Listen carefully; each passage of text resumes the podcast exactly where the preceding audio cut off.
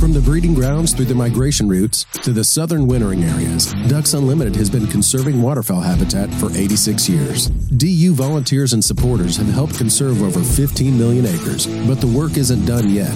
To play your part in the next 15 million acres, visit www.ducks.org and join our volunteer team or find an event near you.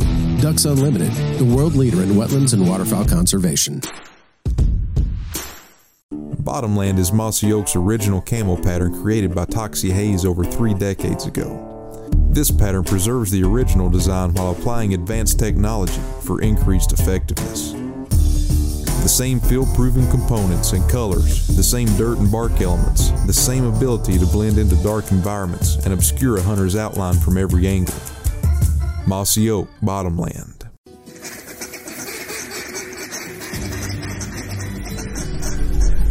Up.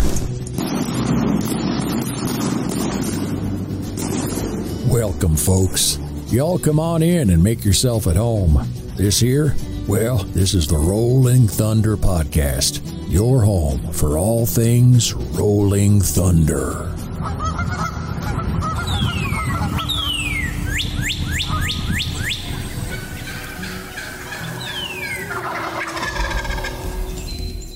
This episode is brought to you by Mossy Oak because everything is better in Bottomland. Kent Cartridge, quality matters, performance counts. Shen Gear, waterfowl gear that is built better. Benelli USA, dominate the skies. And Ducks Unlimited, the world's leader in wetlands and waterfowl conservation. Hey, welcome to another episode of the Rolling Thunder podcast.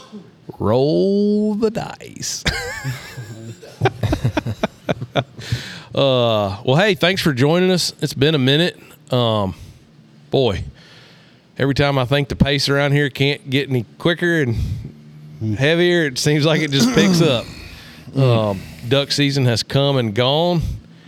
For some of us, we went out in a blaze of glory. For some of us, we crashed in a blaze of glory. Either way, it is over, and you can't do anything about days that have gone by other than learn from them.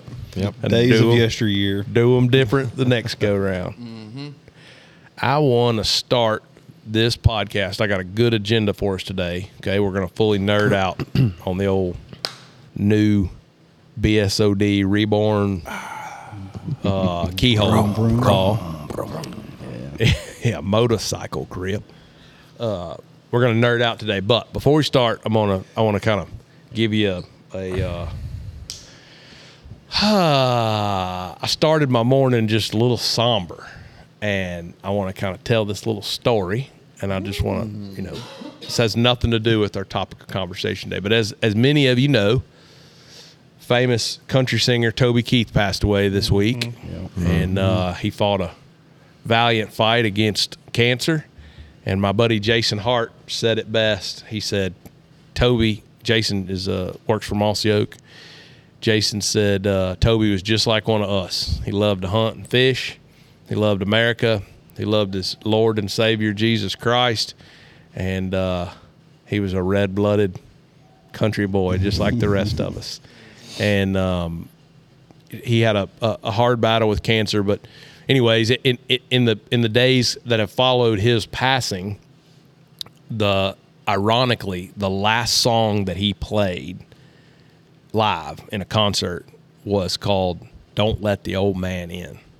And have you seen references to this on social media? Don't let the old man in. People are so people have been saying "Let the old man in," you know, like referencing heaven. And so I, I didn't really know what that meant.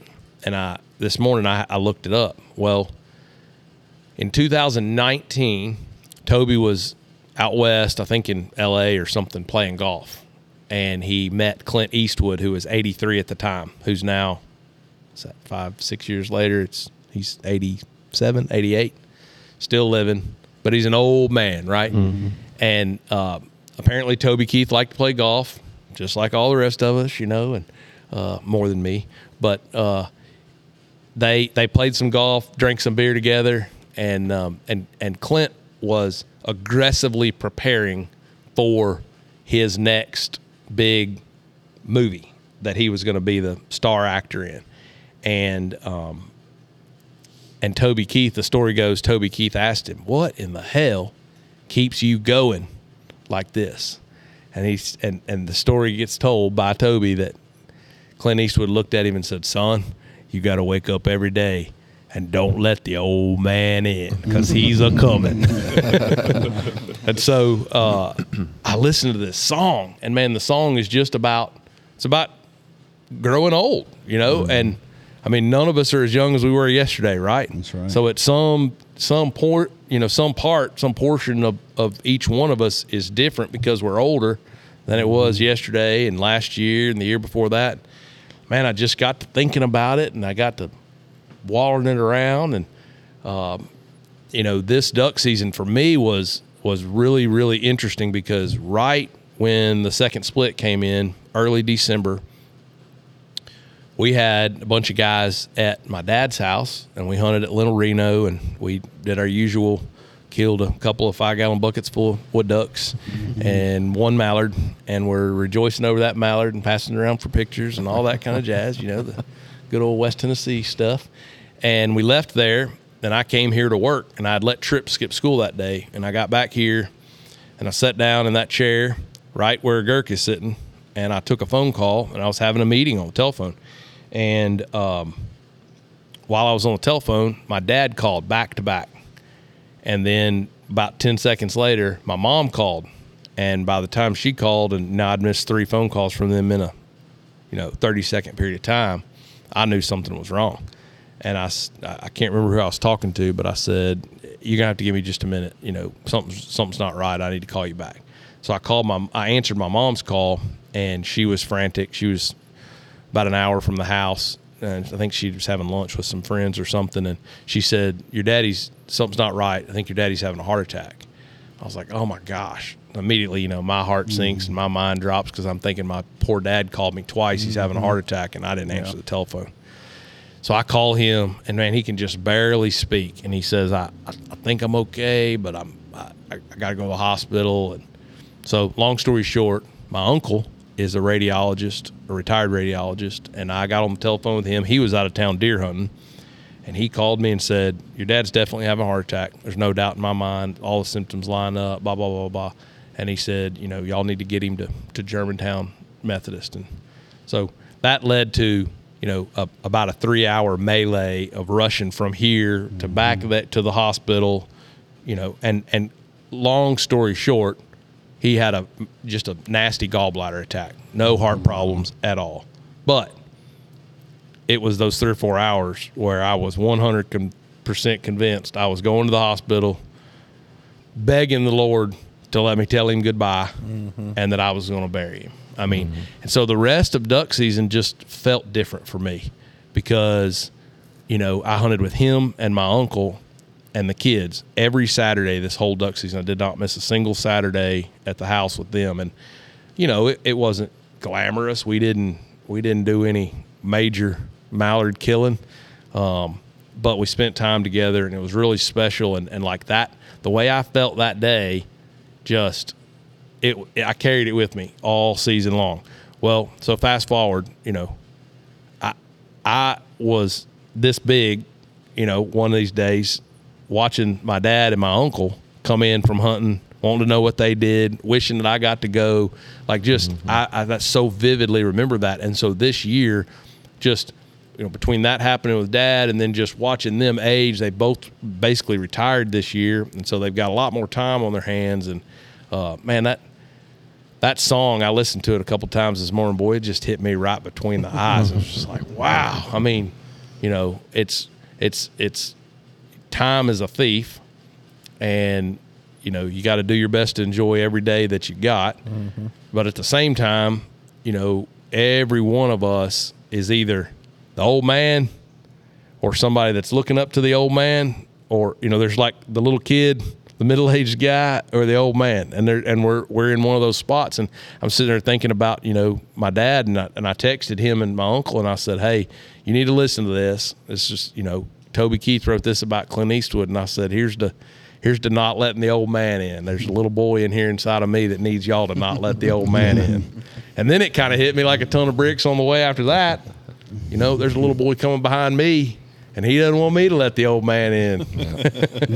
you know, and so, uh, anyways, here's to you, Toby Keith, and here's to all of you, you know, good folks listening. Don't let the old man in. Uh, stay young. There you go. Okay. Don't let that old man in. Don't look at me like that when you tell me that. No Gurk. kidding, Gurk. Don't let the old man in. Thanks, Garrick. You just uh, lightened the mood a little bit. Let me wipe the tears out of my eyes and. um, woo! How about NWTF? Y'all are not nearly stressed It's out a enough for me. It's coming. I, I get quiet whenever I get stressed, so I'm pretty stressed. I'm pretty stressed. We sat down to listen to the intro, and I looked around at y'all, and y'all are not. Y'all are all just kind of quiet, and I can't tell if y'all are as stressed as I am, or if Oh, you're yeah. Oh yeah. just like, oh, it's all fine. Yeah. It, uh, It's gonna be fine. We're a little stressed, but it's gonna be fine. it's gonna be fine. We're we're not in a bad position for, for where we really need to be. I mean, we're we're not. I don't think we're behind yet. No, chugging I would- along pretty good. I would say we're pretty much right on schedule. yeah. We've actually got a pile of stuff by the front door I think it's just waiting to be loaded. habit to stress before NWTF. Yeah. Yeah. It's just a lot of stuff. I forgot how like quick it is after duck season. yeah. So Comes did with I. a vengeance. yeah. Every year, I think I'm going to place orders for stuff before Christmas because the the day after Christmas, you're like you're like six weeks from NWTF, mm-hmm. and most everybody wants 30 days to make something. Like if you need mm-hmm. T-shirts or bags or hats or whatever you need, like, and you think, well, if I can just get to the end of duck season, man, you get to the end of duck season, it's like That's when the work. I need these starts. before NWTF. Oh, so you need them yesterday, tomorrow. Like, yeah, um, it just doesn't work that way. Uh, but yeah, it is come in a hurry. It has come in a hurry. Um, what y'all thinking? Feeling good? You nervous? You Uh, and then there's just a lot of unknown expectations that are going to happen at NWTF. Yeah. It, uh, I'm excited to see everybody's reaction. I'm excited too. I, I'm I'm nervous. I don't know why I'm nervous, other than just when you when you roll something out there, you just there's a, there's a little part of you know. Uh, I think no matter how old you are and how much no matter how much success or failure you achieve, you just in your gut you always feel like the little kid you're going to step up there and strike out when it matters. Yeah. And I mean I know we're not going to strike out, but Cool. I'd rather run the bases than I would have to stand up there and hit the pitch coming down the middle. You know what I'm saying? uh, Yeah. But that's what keeps you getting up in the morning and keeps you going after it. Um, so, It's about to get wild. what you think about the old BSOD, Gurk? Well, I think it's a really good call. I feel like it's gonna. I feel like it's gonna be a lot of, or a lot of people are gonna enjoy opening it out of that box and immediately just want to hear the sound of it. You think they're gonna grip it like a motorcycle and go rum rum? I don't know. First person's going to buy two. Yeah. It'd be cool just to open the box for nostalgia purposes, in that alone. Much less, you know, how good it sounds. I mean, Yeah, a lot of people That's aren't- cool. I mean, it's cool to bring back the BSOD. You see how much everybody wants it. What year did you start? I started with you in seventeen, I think. Right, I know that, but I mean, what year did you start working for BGC? Uh, 2010. Dang! So you really were there from the beginning. You were Yeah, you were there at BGC when I first came to use the Yeah. laser engraver and all mm-hmm. that. yeah, from the beginning. Aaron's the real OG. I mean, to my knowledge, it would just be Aaron. After Aaron would be Derek and me. That's going to be be there. Boy, them suckers were rough, weren't they? Man, my desk back then, if people would have seen that, would have just, I could have retired. I could have left Spence. I, I mean, insanity. I couldn't. Uh, they were everywhere. What did Buck think back then about them keyholes? Uh, I don't know if he had too much an opinion. Um, At first I know he hated he, I don't think He thought they were- were he- annoying. He, was definitely all you know in the J frame, you know. Uh, but About like uh, I I think He, thought it was silliness at first. yeah, yeah. and I think he's seen where it was kind of starting to take off, and I. I want to say he made a mold and uh, No, he tried or to buy tr- one. Right. Um. He tried to undercut me Okay. on the on Mack's. Okay. He and Slayton did. Uh, I don't know if I can even say that on air. Hmm. Surely Slate Dog's not going to listen to this. who knows? But yeah, I, that was my first experience. Was he got real Yeah. jealous? I can remember seeing seeing the mold, asking about it. Um, nothing ever came of it. Um, he didn't. I didn't Is the mold is the mold that Echo bought? That's right. I knew it, It had was something. it was to Mr. Clayton That's had that mold. Yeah. and he was trying to get he was trying to get Rick to buy it. He was trying to get Yep. uh, Buck to buy it, and he was trying to get Butch to buy. He was trying to get anybody to buy it that could because he, Mm-hmm. he wanted to collect his money. Yeah. Um, but no, the, after that, and that was very short lived. He he put no interest in it, so it was all screaming J frames for him. It's pretty interesting. Yeah, but uh, yeah, because I can remember Trip was Born. a couple weeks old when I first met Miss Lindy. Mm-hmm. So, uh, dang, that's crazy to think about that now. Mm. One year, the first year that I went to Mack's, I didn't have all my stuff because they were engraving it. And Lindy brought calls to Aaron and he engraved them like one night. Yeah, Or, I did. or- and then drove them to me in Stuttgart and I put them together behind the call counter at Mack's. And it was like, A- Aaron, Aaron, Aaron drove over there and delivered me those I calls. did. And I did. and then hot turned around and delivered your keys to you. that's exactly right. I forgot about that. I lost those keys. That was a year after or so, or a year or two. I But think. well, what uh what y'all think about the call in general? It's a fun call to operate. It's different. like what I've been saying, meat and potatoes. Those guys that like that, just that. I mean, Dallas was talking about it because I did up a pink BSOD for him, mm-hmm. that one that he got from the AC's Fish House, and he's like, "Man, that's just real meat and potatoes. Just it's not something I'd really go on stage with, but it's something I would pick up and hunt every day." It's like, yeah, it's kind of what this is like. Kirk, what you think about all this rambling around that we're doing? Um, These things. Y'all have them cut downs up there in South Dakota? no, we don't. We, I mean, we don't have the flooded timber that y'all have, or the flooded forest that, that's down here.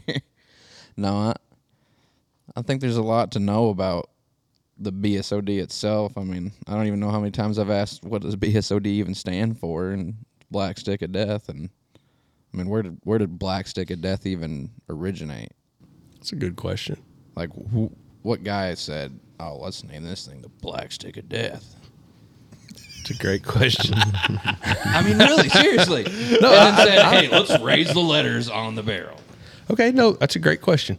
Uh, I don't know who said Black Stick of Death, but that was a common nickname that was given to olts that were turned around backwards. People would say, you know, because it wasn't a an olt that was turned around backwards and modified was not something that was you know commercially sold, and so you know you, you'd hear people refer to, you know, like you know, oh, what's he? You know, what what call that? Oh, it's you know, it's the old black stick of death, like is a kind of a secret name. Um, um, so, I mean that the the reason that the reason that the letters were raised is because um, when uh, when I first was trying to replicate that shape and the and you know and, and the style of call and all those things, man, I was scared to death that the Olt family would file a class action lawsuit against me and all two dollars I had in my checking account and you know my crummy little. We were watching that YouTube video the other day of me running over that truck, you know, running over that that call with the truck. I mean, I paid five hundred dollars for that truck and sold it for seven hundred dollars. You know, after I put fifty thousand miles on it and had a set of BF Goodrich tires on it that I bought for fifty dollars off the out of the newspaper. I mean, I didn't have two nickels to rub together. Still don't, but I mean, geez, the uh, I was scared to death. I wanted to make a cut down, and I wanted to replicate my sound, but I, I man, I, I didn't have any idea how to do that in a way that both like communicated a cut down so that people looked at it and were like, oh yeah, that's definitely a cut down, but didn't violate some sort of I didn't know anything about intellectual property. And so I didn't know if like the way that mouthpiece was designed or the length of the barrel or the I, I didn't know. I just didn't want somebody suing my butt. Uh, I mean, hell, at the time, honestly, at the time, I was living in my mom and dad's house upstairs. I mean, we'd we'd just moved back from seminary and we didn't have a house. Um, and I mean, I, I was legit. I was scared. That's where the raised letters came from. and I and I figured that. I mean, they weren't exactly attractive. You know, they weren't aesthetically like, "Whoo, that's beautiful." I mean, they were just gaudy. But I kind of figured in people's pictures, you know, that gaudy would stand out. Yeah. And so I just thought, it looks like a cut down. There are no other cut downs available. And um, now, now let me back up. There was one other cut down available, and it was the DFB. But when we start first started cutting this mold, the DFB was not available. The the, the Black Ops thing. So in my mind, I was trying to have, make a black duck call that looked like an Olt turned around backwards, and um, and I was trying not to get sued.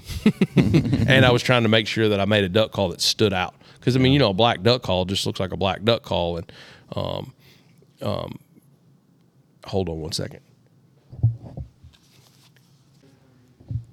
Um. Anyways, I you know, so that that was my that was my goal, and I didn't. I mean, my first what I really wanted to do right out the gate was I, I wanted to I wanted to call it a PSO. I, I actually called the Olt family, and then I, I I got a friend of my dad's who was a lawyer to write them a letter, and I tried to I tried to license their name. And so when you license something, you basically just pay them a fee to rent it. And so mm-hmm. I, my whole pitch to them was, I'll build the mold, I'll sell the call, I'll do everything, and just let me pay you, you know, a dollar a call or something along those lines for use of your name. Mm-hmm. Because I thought, how cool would that be? Then I could really mm-hmm. flex on the world and be like, the PS Olt is back. You know, had no idea. You know, and I mean, they just ignored me. At every attempt, they ignored me, and so that's when I was like, well, how do I get close to that? I knew that the tone board was different because I had to change shape, you know, but I wanted the outside to still look like a cut down. I mean, hell, I don't know. In those early years, you couldn't hardly give those things away. I mean, we we were forty dollars is what we charged for them, and we would do um, three of them for a hundred. You know, Yeah. There you go. Pretty good deal right now. yeah. Yeah. Somebody sell me three of them for a hundred. we sold every one we took to Stuttgart that first winter. We launched in, or I mean, we didn't even. You, launch is such a fancy term, like you. launch. Uh, launch meant I paid the, I paid whatever the GoDaddy. GoDaddy wasn't even a company then, but it was um, myhosting.com. I registered the website, Rolling Thunder Game Call, and the website was white page with black letters that said BSOD. You know, the I think it said the loudest cut down duck call, the loudest duck call ever made. That's what it said. That was our that was our that was our go to phrase. And uh, and I had a sound file on there. And so when you opened up the the when you opened up the website, it was a sound file of me blowing duck call in my parents' kitchen. and uh, that's uh, you know so. I never would have thought in a million years that people would actually want that, but just as as we've the last couple of years as we've grown, I mean that's the number one thing we hear, right? I mean the people are they, they love the XL and the XLS, they love all the calls that we've made, but I mean it's a couple times a week somebody's walking in here bringing us, you know, one of the old raised letter calls or mm-hmm. or mailing it to us or you know, mm-hmm. I mean we have a ton of people that have lost the inserts that you know come in and want it, want the inserts, and we don't have any more of those. Just to clarify, we do not have any more of those. well, We ain't had any of those. in a we long don't time. have any more. I know there are a few Ziploc baggies are, that are not going to get opened, but no, I mean, um, I guess that's just kind of always been in our head, and um, yeah, that answer your question, Gurk. Where'd y'all get the Black Stick of Death name from? I, I don't. I really don't remember. I mean, I, it, it was just a. My only recollection was that when I started getting interested in Olts in about 2004, 2005, um, I met. That's about when we. My uncle met Dennis Campbell in 2005. It was the first time I'd ever seen somebody turn an Olt around backwards and heard it and watched the way ducks reacted. So, you know, I, I I started buying some and trying to find out where I could get an Olt and asking Dennis questions, and he was a crotchety.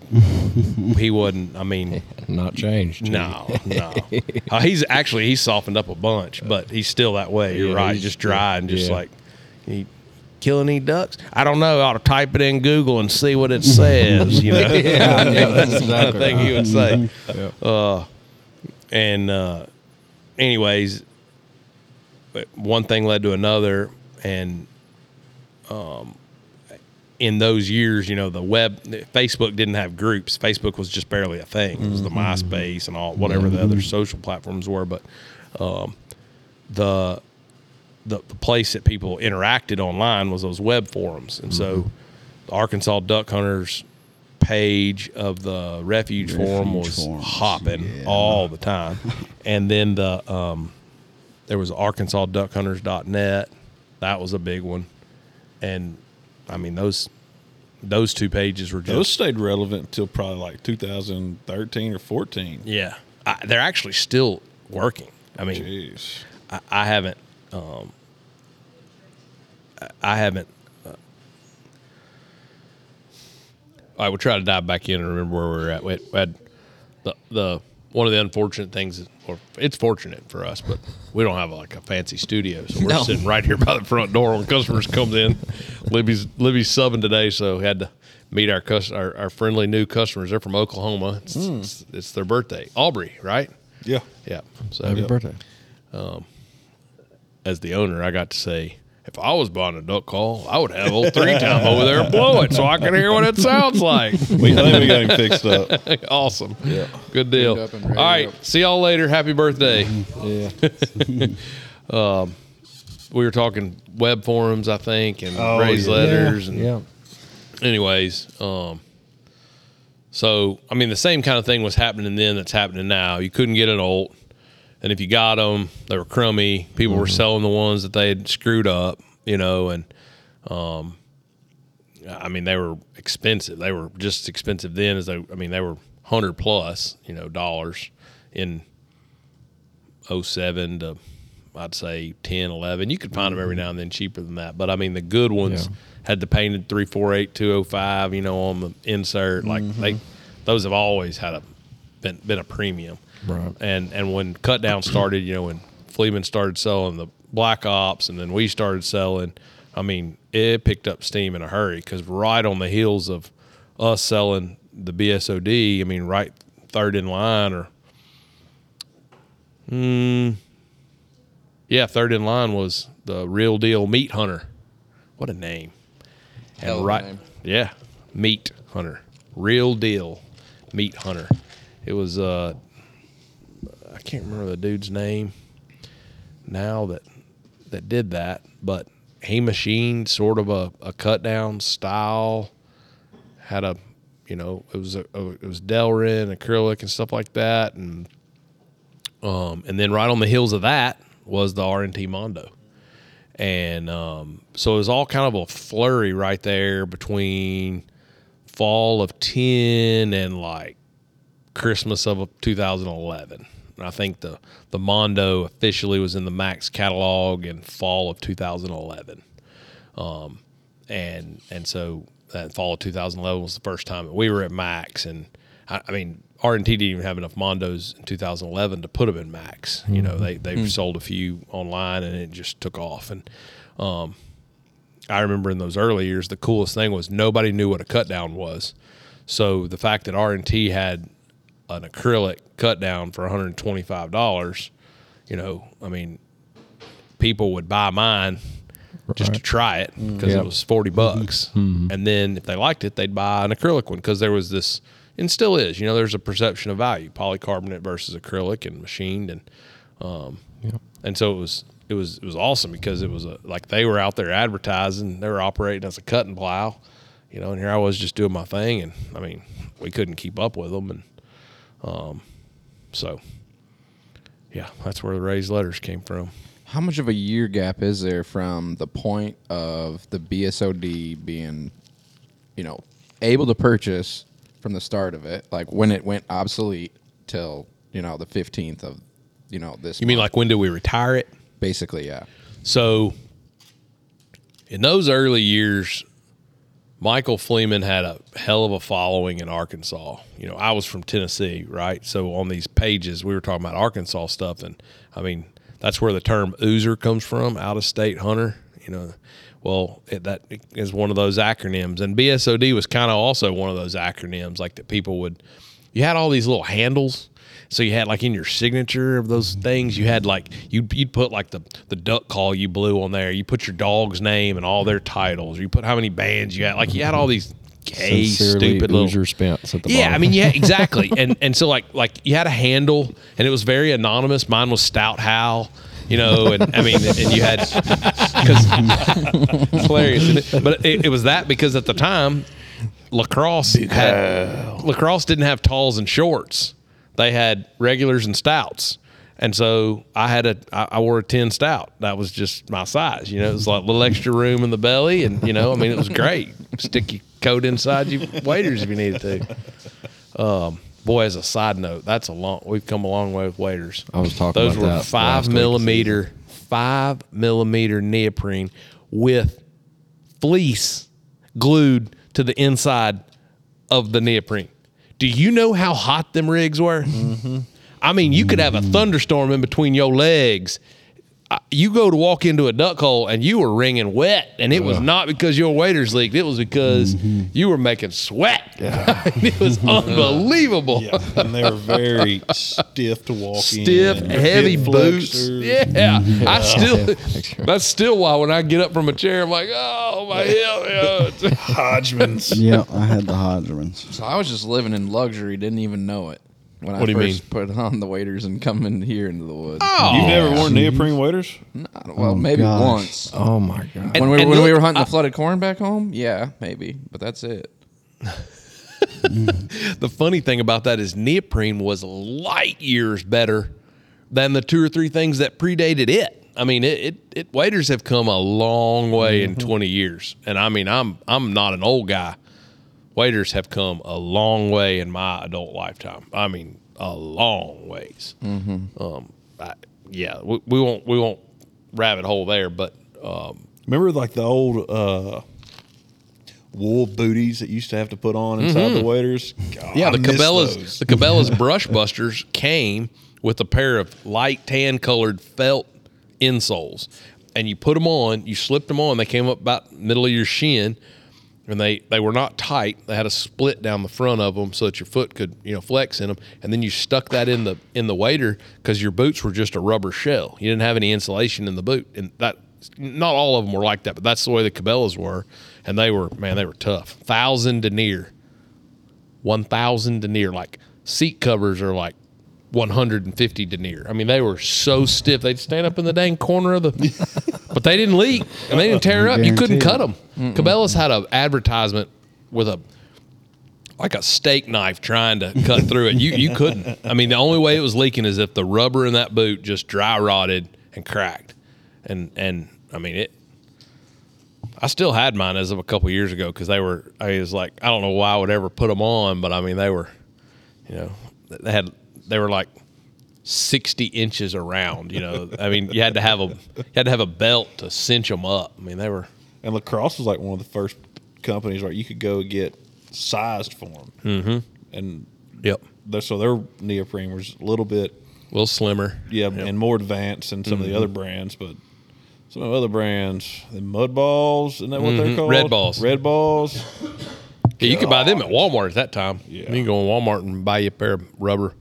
I mean, you all these all these folks talking about vintage camo and vintage this and all. Let me tell you what vintage is. Vintage is freezing your balls off. I mean, wet and wet and cold is what vintage is. Like, I, yeah, you look sharp. You look like an Orvis catalog wearing that wax cotton. Like it, it's handsome. Don't get me wrong. But man, when I see rubber waders and canvas jackets and wax cotton, boy, I just shiver. Hip deep water. Oh my god. Because a 60 series and a Prima Loft, let me tell you, woo, Pretty warm. about all of my needs. Yeah.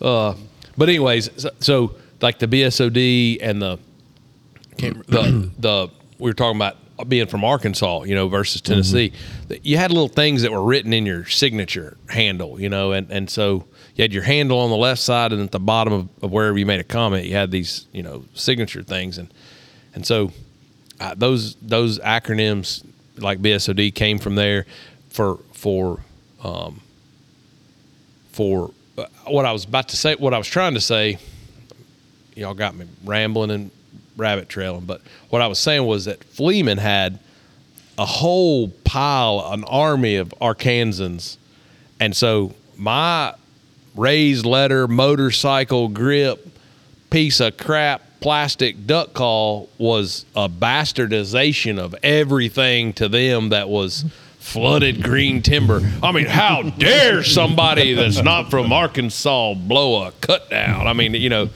uh, so I, I took nine kinds of hell in those web forums, which ultimately sold duck calls. I mean, a lot of duck calls. He must not have known of Robin Jones. yeah, yeah.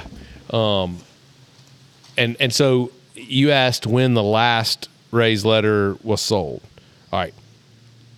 Well, the mold that we had to build those things was aluminum, and in injection molding, you, you do stainless steel so that it, it lasts. Aluminum is soft, and it it dents. You know, it chips, and it, and with heat, you have to you have to heat the plastic to get it to go in there. When you add heat to aluminum, it really tears up fast. And so we basically just wore that mold out. I mean, a, an aluminum injection mold probably is only good for, I don't know, four or five thousand parts, and we ran a hell of a lot more through it than that.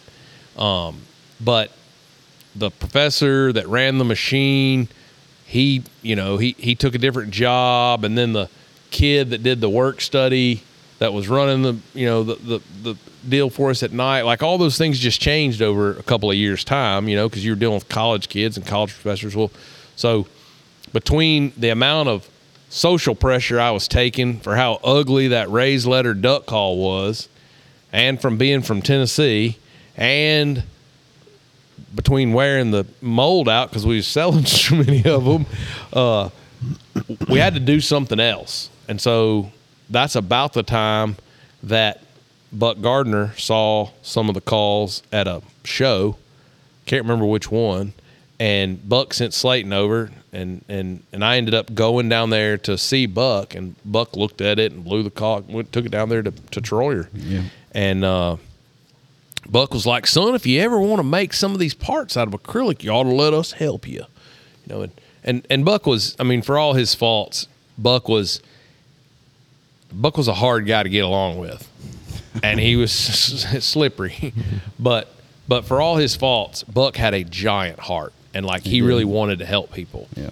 A- lot like Butch, except Butch didn't have that slippery side. Butch was just gruff, you know, but Buck would um, he, he really did want to help and and he was really kind and he showed me a couple things about corks and like your cork in this is not right and you ought to do this and you ought to you know he, he, he showed me some things.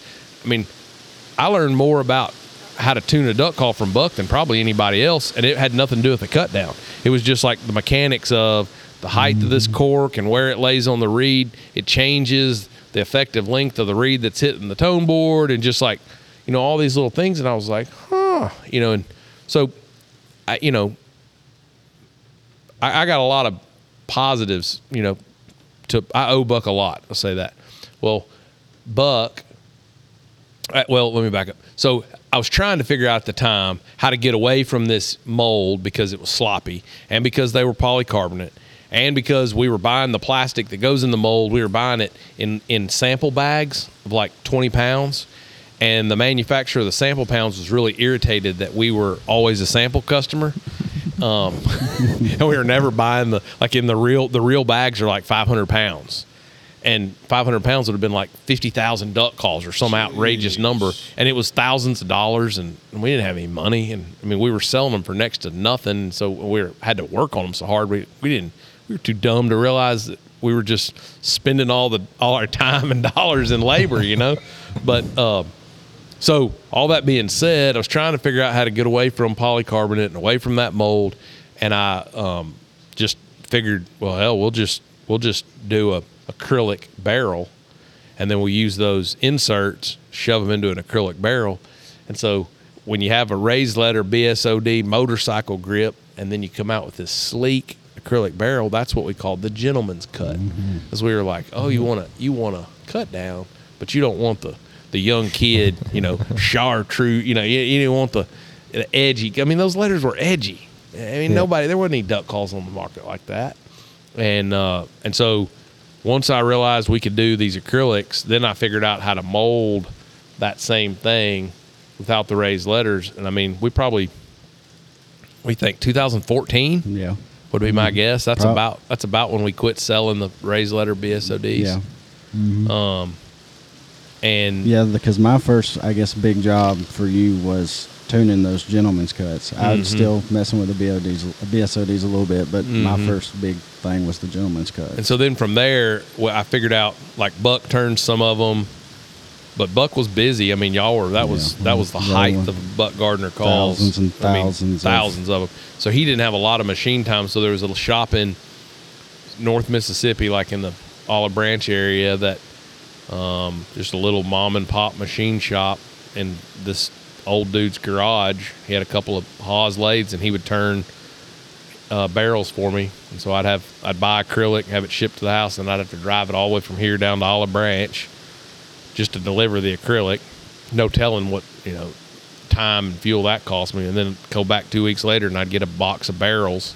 And that time, I'd hopefully have some inserts tuned up, and then I'd pair up those inserts with the barrels. And so, my guess is it's been right around ten years since since we sold uh, since we you know quit selling.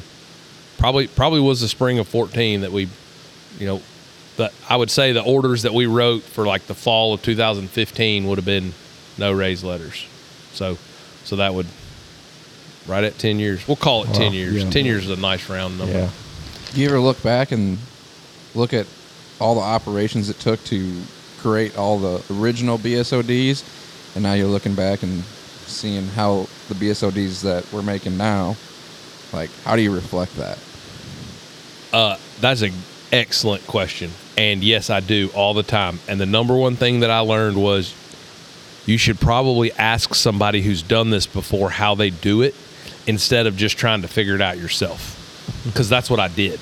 Like, I was too proud to ask somebody, how do you get a mouthpiece that doesn't cut your lip when you blow on it? well, you take sandpaper and you, I mean, you know, like you, you, you before you build the mold, you like the most important part of the mold is the mouthpiece. You know, like that's what you're gonna touch and feel. You know what I mean?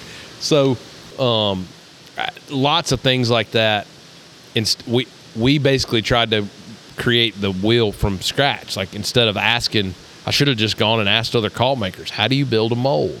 How do you who do you talk to to get reeds from? Who do you? And Buck was really the first person that like actually helped me with some of that because he helped me source 14 mil reed and I learned that goose call reed material was the same as what you know old style reeds were made out of. So I got a, I figured out how to get a punch made after 10 failed attempts that are in that museum. um, of and, and and and then you know I bought reed material from from Buck and Buck was the first person we were talking about this the other day. Buck was the first person that told me all mylar is not created equal, just like all sandpaper is not created equal, and all automobiles are not created equal. You know, I mean, you can get you a little Isuzu, you know, Datsun, two wheel drive, four stroke if you want to, and it'll probably drive a million miles. But you ain't gonna pull a house down with it. So if you need to pull a load, you need to get the right truck for pulling a load. You know what I mean? Like Yep. like tools mattered, and um, he showed me where to get cork, and I don't know. I mean, he he helped me a lot. Um, so So you do sit back and reflect on it. all the time. Are you Yeah. kidding? There was a guy named Jose who was here on a work visa, part of a church that taught English as a second language that did nothing but sand the mouthpieces on those early ones. Where's And it Jose never- now? I don't know. I need to find out. But it never occurred to me we ought to stop and build another mold that doesn't require us to put that into a lathe and sand the mouthpiece before somebody can blow on the call.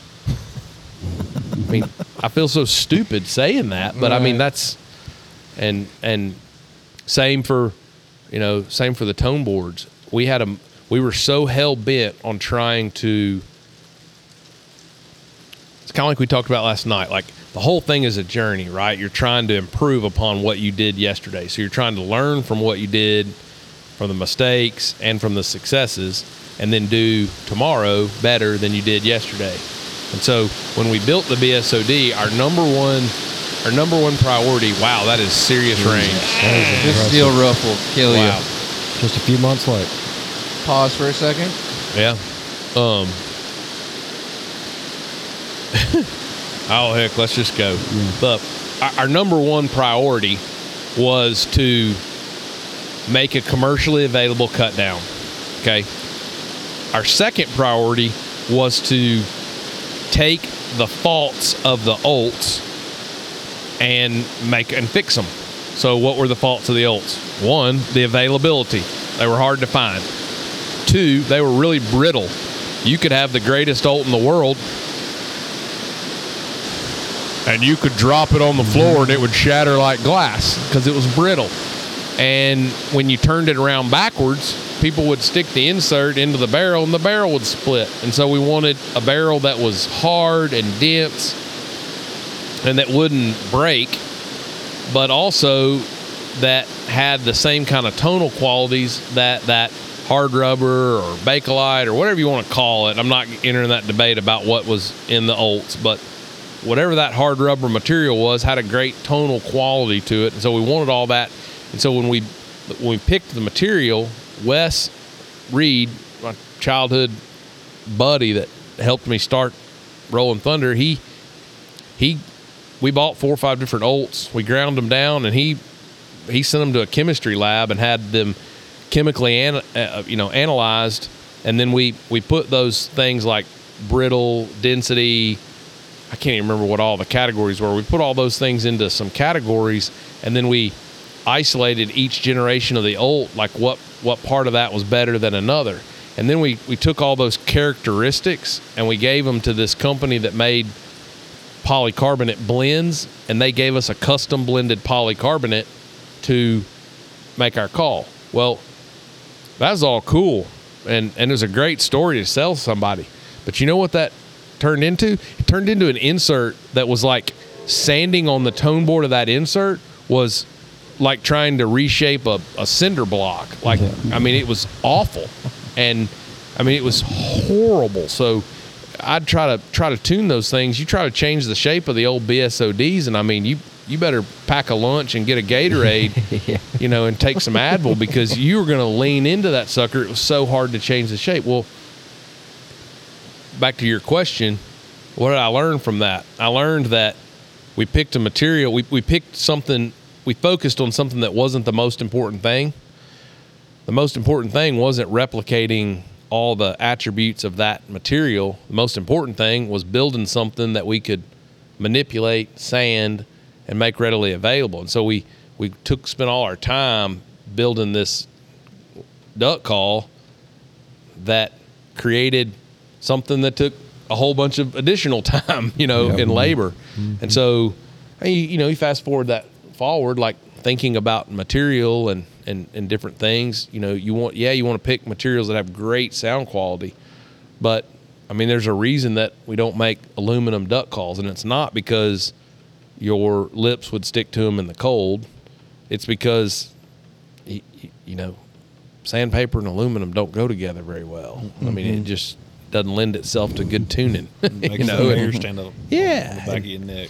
yeah, and because all of us blow a duck call different, so you know the way Drake like his call tuned is a little different than the way I like my duck call tuned, and yeah, we can both make them quack, and same with Riley. Like we all we all can pick one up and go quack quack quack, you know, chatter chatter chatter.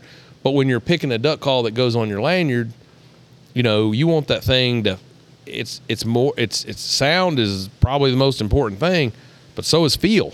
And those are two mm-hmm. totally different topics, right? So you, you want it to sound good, but you also want it to feel right. Like in that mm-hmm. moment when you ain't thinking about anything else but where's my gun and clicking the safety off, like you don't want to be thinking about how that duck call feels. You you want your mind to be in overdrive. Yep. kill, kill, kill. Um, reload, reload. So, uh, anyway, was that was that a long enough answer? Yeah, absolutely. sure. I mean, best way to answer a question is with the most words. That's a Gurkism. yeah. We're quoting that one. That's that's like you're, you're like Yogi Berra. Best way to answer a question was the most words. Um, do you think a lot of people will hunt with it? I hope so. I mean, You would think. I You'd would hope. think. not to be honest, nothing would make me more happy than to see a lanyard that had a levy cut on one loop and a BSOD on the other. I mean, Yep. And a wood duck whistle. um, I seen a custom wood duck whistle on the. Yeah, somebody got a juice one. I'm sitting here like, how am I going to polish the inside of that? Yeah, I had to drive to Memphis to get a stick of juice from Farco because we didn't have any more.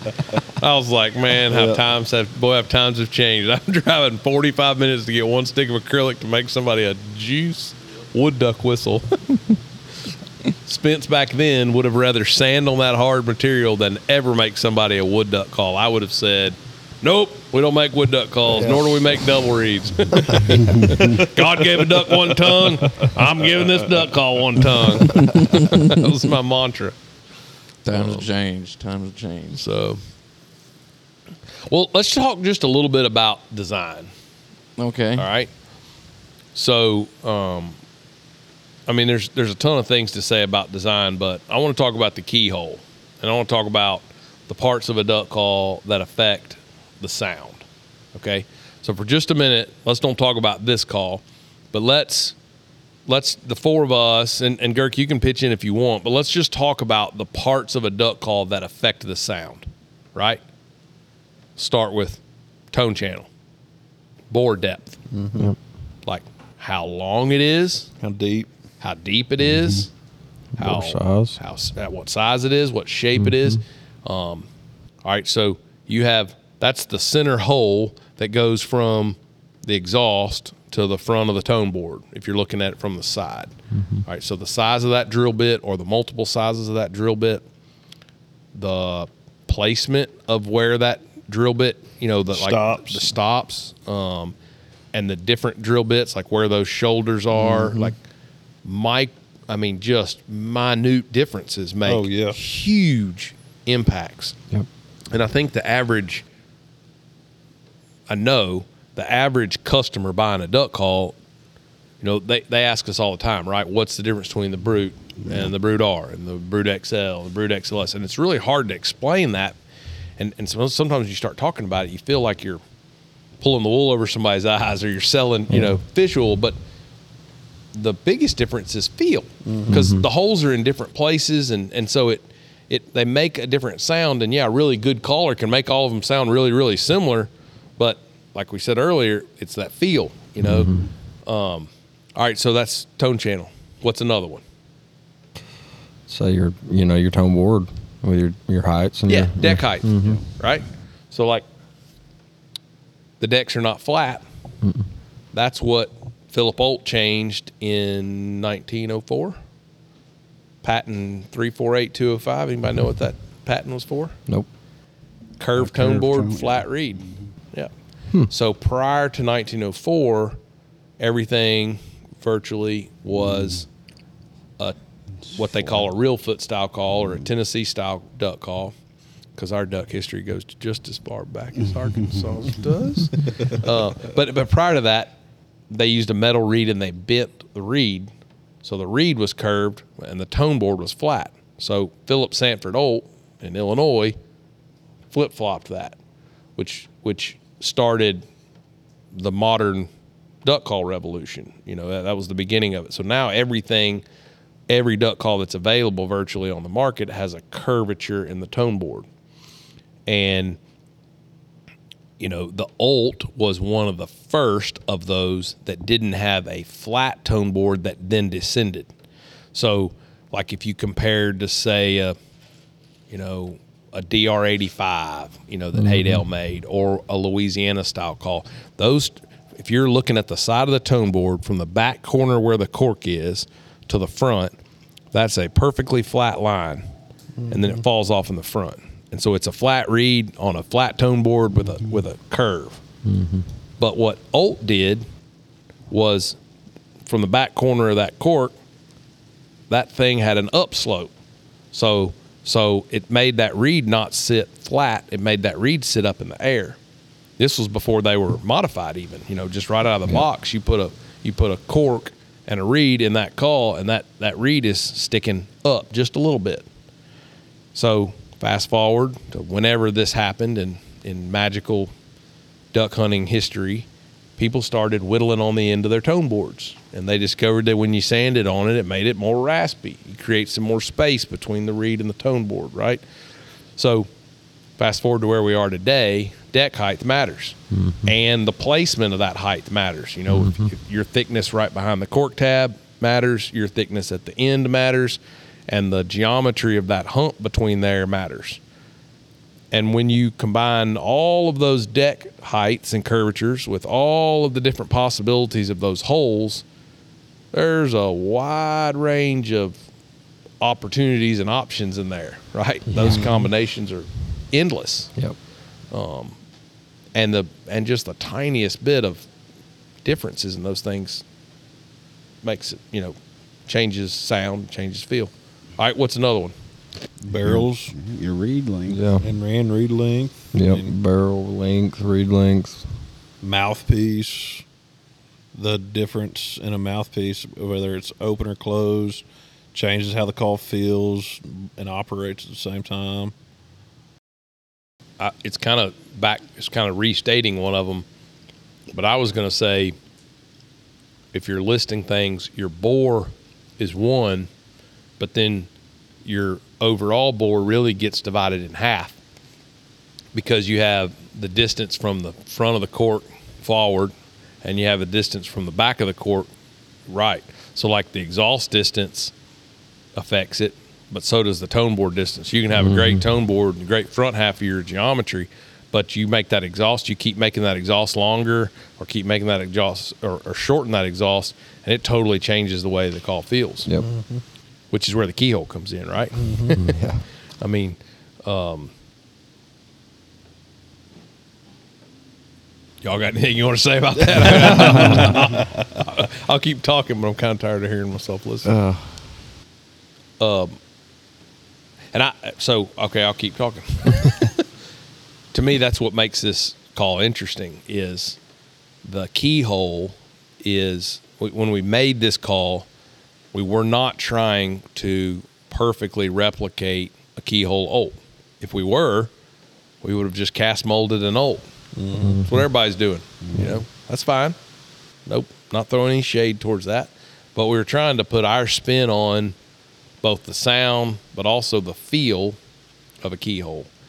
And so we experimented with different depths and distances of both the front end of the tone board and the exhaust end of the tone board. And what we came out with was a call that the overall exhaust bore is a different size than we've ever produced here. It's actually smaller. Yeah. Um, than anything we got. Yeah, than anything. And Well, that call down is wise, yeah, yeah, yeah. Than any of our cut downs, right? Yeah. Um, And that call is, I, I mean, we we need to invest in one of those sound meter things But We there ain't no there ain't no volume lacking in this duck No. call. No, I mean not it's it's just as loud as anything. I mean, I, I don't know how between the XL and the Levy cut and this one, I don't know how you tell which one's louder. Yeah, it's kidding. sort of. I mean, man, the XL may be the quietest of those three, but I mean the And it's Levy got the biggest of the and it's got the biggest hole. Yeah. That's exactly almost right. makes you wonder how small can you really go. Yeah, yeah, you're right. Um, and I guess there's just some physics involved that the five of us are not smart enough to understand because it's kind of like the difference between a trumpet and a clarinet and a tuba and a oboe and all those different the sizes of those holes, the taper of them, all those things affect it. Um, I don't know.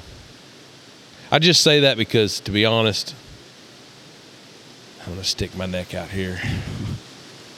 I've read these comments in social media land about how, oh, you know, that, that doesn't change anything. We've done that. We've tried that. Like, It's too expensive. You can't make me live in Rainbow Land if I don't want to live in Rainbow Land. yeah, I mean, I mean, co- co- co- come on, come on. Rainbow Land. It's off a movie. Come on. he said social media land. I was like Rainbow Land. I was really just trying to get to the point to say that it's pretty disingenuous to say that changing the geometry of any portion of a call does not affect the way it sounds and the way it feels. Yeah. If you affect if you change one thing about an insert or the tone board, can you compensate it in another place to offset the change that you make? Yes, in some ways, right? Yes. You can mm-hmm. sand a little bit off the front, then you can take a little bit off the back. Like you can balance it. But every time you start making those changes, you're you're changing things. Mm-hmm. It's Yep. it's it's silly to say, "Oh well, you know that that doesn't change anything." Okay. Because you know what? Well, call right. About the closest thing that doesn't change is what? Color. The collar, yeah. Well, yeah. But look at Drake over there. You can't tell Drake and you can't tell me that orange pearl sounds the same as ivory. right. Not at all. Yeah. It don't turn the same. You can't tell me that that any of those. To be honest, you can't tell me that any of the pearls sound the same as any of the solids. Mm-hmm. Hmm. And we lined some up of different style or different style, but different brand acrylic versus other stuff, and Right. same. They're not all the calls, same. And Huge yeah, we we differences. test them between different different models It's with just- different colors of this of different whatever's. You know, it's the same colors of different uh, companies, Right. And one is definitely superior than Right. the other. Yeah, we're not even picking a company, a manufacturer battle here. I'm just telling you that every Right. color of Spartec Yeah. don't sound the same. it it it don't. And uh. That ivory we've got in that pure duck, I sanded one just out of curiosity, and I mean it sound, sounds pretty, pretty snazzy. it sounds different too. Yeah. I mean it, it's nice. Um, super heavy. And, and I guess I, I was bringing that up just to say that do the, does the difference between orange pearl and ivory matter to a mallard duck? No. No. To the human being, yes. Um, does the difference between a 50 horse Tohatsu and a mud motor matter to a mallard duck? No. S- Maybe some days Maybe, but in in the dark, afternoons and people are running around the woods. you know what I'm saying. Yeah. You how Yeah. you get to the duck hole, whether don't you matter. walk in or in, in it, does that matter? No. Does it matter to you? You damn right it does. Mm-hmm. You got an opinion about it. Yep. You know, you you care. You you care about what color truck you have. You care about what brand boat you have. You care about what color dog you have. You care about who trains your dog. You care about what brand shotgun you shoot. You care about what camo pattern you wear. I mean, so I don't know, y'all. The, the preacher inside of me is waking up, but I, I, I bristle just a little bit when people say that doesn't matter or that doesn't have any effect. Like that's, I don't know. Come on, man. My my question was, and I don't mean to throw shade in any way, but like building a new duck call. I mean, you guys built the Levy cut, built the XL. built this BSOD now. Under our own roof, may I add? yes, in Somerville, Tennessee. That roof some days is louder than others, as you've been listening to. So what I was going to ask is, is there a lot of trial and error? Like, obviously, there's a lot of skill that goes involved with building a new duck call to get the sound that you're trying to get out of it. Now, which one outweighs the other one, skill or trial and error? Because obviously, there's skill involved with building a new duck call and knowing what needs to question. come off or what needs to be added or what this and that. But there's also a lot of trial and error. Which one weighs out the other? If that's even a fair question. I mean, you gotta have. You can't have one without the It's a other. balance. Yeah. No, I know. Both. If we keel. didn't have skillful minds, we would have a lot more trial and error. I think it's a little bit, yeah. I think it's like luck, Yeah. you know. Because you said how many Skillful variables there was. in it. Skillful people get lucky more often than non-skillful Yeah. people. I mean, not being ugly, but Educated guesses You know. get you a long way, I feel like. yeah. I mean, uh, my, you, you you put Derek Goddard up there. He's going to hit a hole in one more times than he's going to get lucky hitting a hole in one more times than I am because he's more skillful. You know what I mean? So it's like I feel like luck follows talent or follows skill, and mm-hmm. so you know, is there is there trial and error? Hell yeah. Bless his heart. Mark Mark was stroking out by Christmas because we weren't one thousand percent done with this project. Like he wanted to have them turned and polished, and Yeah. I guess he was planning on taking the month of February off or something. But he was stressing out, and I mean, we worked on it for a, a long time. We mm-hmm. we You can have the measurements like you want in your head, and you can put it on that machine. But you're gonna you got to find that spot where it's. I mean, it's you've got to find the sweet spot in it, and you're not gonna do that on your first run. Yeah, and there's no frustration where it like just No. ends you. Like you have to figure it out because you're already that far invested into you know figuring out a call. You can't just drop it. Oh, Construction and deconstruction, and a lot of it. Yeah, and you know, building a prototype is one thing. Mm-hmm. To Aaron's point, making a production run, hell, to be honest, that's as difficult as mm-hmm. as actually arriving on the Yeah. first one. Yeah. because anybody can get lucky and you know Yeah, get a I've get a base made hit. a duck call on the But- first run. But um, replicating that, I mean, I know for a fact, like on these, Mark did thirty or forty inserts and realized that the the one of the drill bits was not functioning properly There's because of so some ebonite. We had. Yeah. those ebonite in, levy cut inserts, and so we had to go back. We had to order another drill bit. We had to, you know, the ebonite melts in a way that acrylic doesn't. Like the material performs different, and so you know, even once we were done with design, we still had to back up and punt after about 20 or 30 inserts because the drill bits weren't weren't operating. Um, so there's yeah, there's definitely a lot of trial and error. Um, but I think that's what makes not real good at bragging here, but I'm going to brag. Um, that I think that's one of the things that really sets us apart in the industry right now is we've got a badass team of people, very knowledgeable people that work here, and um, I, that sounds really braggy to say that, but I mean, gosh dang, you tell me another company that has somebody like Josh Grossenbacher building all the Yelpers, and you tell me another company that has, you know, four world champs and Riley, who ain't exactly a slouch over No, there, not a chance. You know, tuning, and somebody as talented as Mark machining, mm-hmm. and and oh by the way, you know, in addition to all that, like that's a badass team there. But then I think the other thing that sets us apart even further from that is that, yeah, there are other duck call companies that own similar machines to ours, similar tooling, but I mean, we've got a we got a guy in house that programs. So that when you're talking about trial and error and arriving on something that is a finished product, like the normal duck call company that owns a lathe and a mill, a CNC lathe and a mill, they they build something by hand, they map it, they pay somebody to write a program. I think the way we do it here, we have a guy here that programs and we we sample it. We we give him our parameters. We build it by hand. You know, we we cut a tone board. We we we go through that same process that they do, but then we turn it and we build it. To Aaron's point, and then we go, I don't like that. Let's manipulate that. And we add 10 thousandths here. We add 20 thousandths here. We add, you take away and we, you know, change depths. Like we make those adjustments on the fly. And that's the difference between, in the world of machining, that's the difference between being a machinist and being an operator. Aaron is an operator. He's a great operator.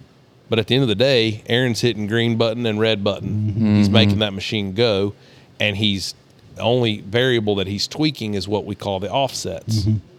Well, if Aaron had to go back there and program from scratch, you know, that mm-hmm. striker dial, he can't do that. No, we're gonna have a Doesn't machine. that doesn't make that doesn't make Aaron a bad person. It's just a limitation of Aaron's skill, Right, right? yeah. It's a knowledge that he doesn't have.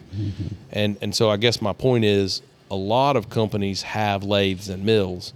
Very few companies have the benefit of having an in-house programmer to build and then tweak those designs. And we we That's a huge deal. Yeah, It's there's no communication error. I mean, you're you're talking face to face rather than through an email or a phone call, because you're, you're talking about other companies that aren't. You're not putting any hash on them, but you're saying, you know, if they want to build something, they almost have to do it in separate parts. And here, it's just one singular part, and you can just finish it all. You're you're right. They do have to do it in separate parts. And again, this is not throwing shade, but here's what happens: if you're a duck call company and you don't own your machine, when you get your parts, if they're not the way you want them to be, what do you do, Aaron? Oh gosh, I don't. You get more sandpaper. Yeah. You go to sanding. Mm-hmm. You don't have a choice. Yeah. That's where we started, Drake. And the bandsaw. First the day on the job at Rolling Thunder, what'd you do? Sit on the back porch and sanded ivory brutes. Yep. Yeah. Sure did. and By we fire. sanded them until until we yeah outside because there was an ice storm and there was no power. You sand them until you get them where you want them, and then you try to make some adjustments to the machine. And, and again, I'm not throwing any shade toward the machinist; he's doing a great job. But but the the difference is we didn't have control of the ability to manipulate things and, and tweak it just a little bit and go, you know what, if we did that, it would be better. It would be more efficient. And so, like back to your initial question about the early days in the BSOD, like like what's what's different? What have I learned? Well, one of the things I've learned is, man, if you don't always look for places to be more efficient and to be able to consistently replicate the same thing over and over, you just get tired. It's not about being lazy and and and not wanting to work hard, but like if you can't put out the same duck call every time and you have to do a whole bunch of handwork to it to get it where it needs to be, you just man, you just you, you pack it up at the end of the day and you're like, dang, I don't want to come do that tomorrow. you know what I mean? It's and, and then if and then when you have bad days, you, you you end up not doing as well. And when you have good days, you do them extra good. And so ultimately you just don't have consistency of your product. Um anyway, so that that's where we're at. So Um, I mean, the word consistency when you're talking about a duck call company is very It's king. important. It's very important. it's it to me there's nothing more important mm-hmm. i mean i don't know how y'all feel about consistency but if you were ranking if you were judging your duck call on a scale of 0 to 100 and 100 is the perfect never been made unicorn duck call personally I- i'd love to know y'all's opinion i'd rather make a 65 was that a d minus high Yeah, school or plus. I think. I think they give you a plus on the Man, that was sixty-five. an F my day. all right well let's call it a 70 That's a D. Man, That's in, col- in college, 70 was a C. That's a C for us. Call it a 70. I'd rather be able to make a 70 and make it every single day of the week over and over and over and make that exact same score than I would make one 100, the next day make a 55, the next day make an 82, the next day make a 40, then make a 100. You know, like like I'd rather instead of being all over the map, I'd rather make the exact same thing. I, I believe that that's ultimately the the proof. You know, is mm-hmm. consistency. Do you believe that's happening right now? Yeah. Okay. Do you? Do I y'all? do. Yeah. Yeah, I think maybe a little bit more though. Yeah, you said 70. I was like, I feel like we put out some, you know, 75, 80. Like, if, if 100% is a Mallard hen, I think we're like I feel like 80%. we're- I feel like the know? judges are throwing out eights and nines. my, my, my point was my, my point was regardless of the score, a hundred's not the not really even an attainable goal. So it's Right. not it's it's that's like you know that's like not even possible. So it's not the goal. What I'm saying is whatever you're capable of doing, being able to do that over and over and over and over, that's more important than trying ten thousand times to get that one perfect one and then having them all over the map. You know, like consistency is grouping. You know, like it shooting a rifle. You know, I'd rather all my shots go through the exact same hole and be two inches high and two inches right than I would be all over the paper and then just get one random one that hits the center. You don't want to be a designated hitter that hits for a buck 80 with 25, 30 home runs. You want to be the, the five six guy that's batting 300, Yep, that 350. can slap a Yep, that's going to single score the every runners single every time. time they're on the base. And Yep. And and to your point, I, to your point, Gurk, yes, I think we're doing that at a level that we've never done before. To your point, Drake, I think we have room to continue to improve that consistency, which gives you, I mean, that's what you get up and go to work for. It gives you optimism and hope for the future. And to your point, Riley, I don't think we're making 70s. I, I, I'm, I'm a little more bullish about what we're making. I think we're making flat out badass duck calls that are killing ducks. Yep. And I'm, mm, I don't want to, I don't want to get my head chopped off here, but I think we're in high B's, low A's range. I, I, I like where we're Yeah. at. I, I, I do. too. Yeah, and I wasn't asking that like disowning what you know what consistency there is here. I just was pretty you're much just curious. That's- that's a fair curious. question. I'm very curious. As Drake says, that I fidget a lot with stuff. So let's just talk about the design of this call and we'll wrap up here. But all right, so we're calling this a keyhole. And we've used the terminology keyholes change forever in our emails and our marketing. And I want to kind of explain what I mean by keyholes change forever. Keyholes change. Change is an important word because with this call, what we tried our best to do was to take all the things that we've learned and the things that we love, both learn and love, about the old school raised letters, the keyhole, but combine that with all of the things that we love and learn about the new school, stepped bore, mm-hmm. multiple bore sizes is what stepped bore means, hole depth, deck height, acrylic. yeah. I mean, I like acrylic better than polycarbonate for a lot of reasons. Polycarbonate has a great tonal quality. I am not knocking polycarbonate, but when a polycarbonate insert comes out of the mold, it shrinks and it gets cold.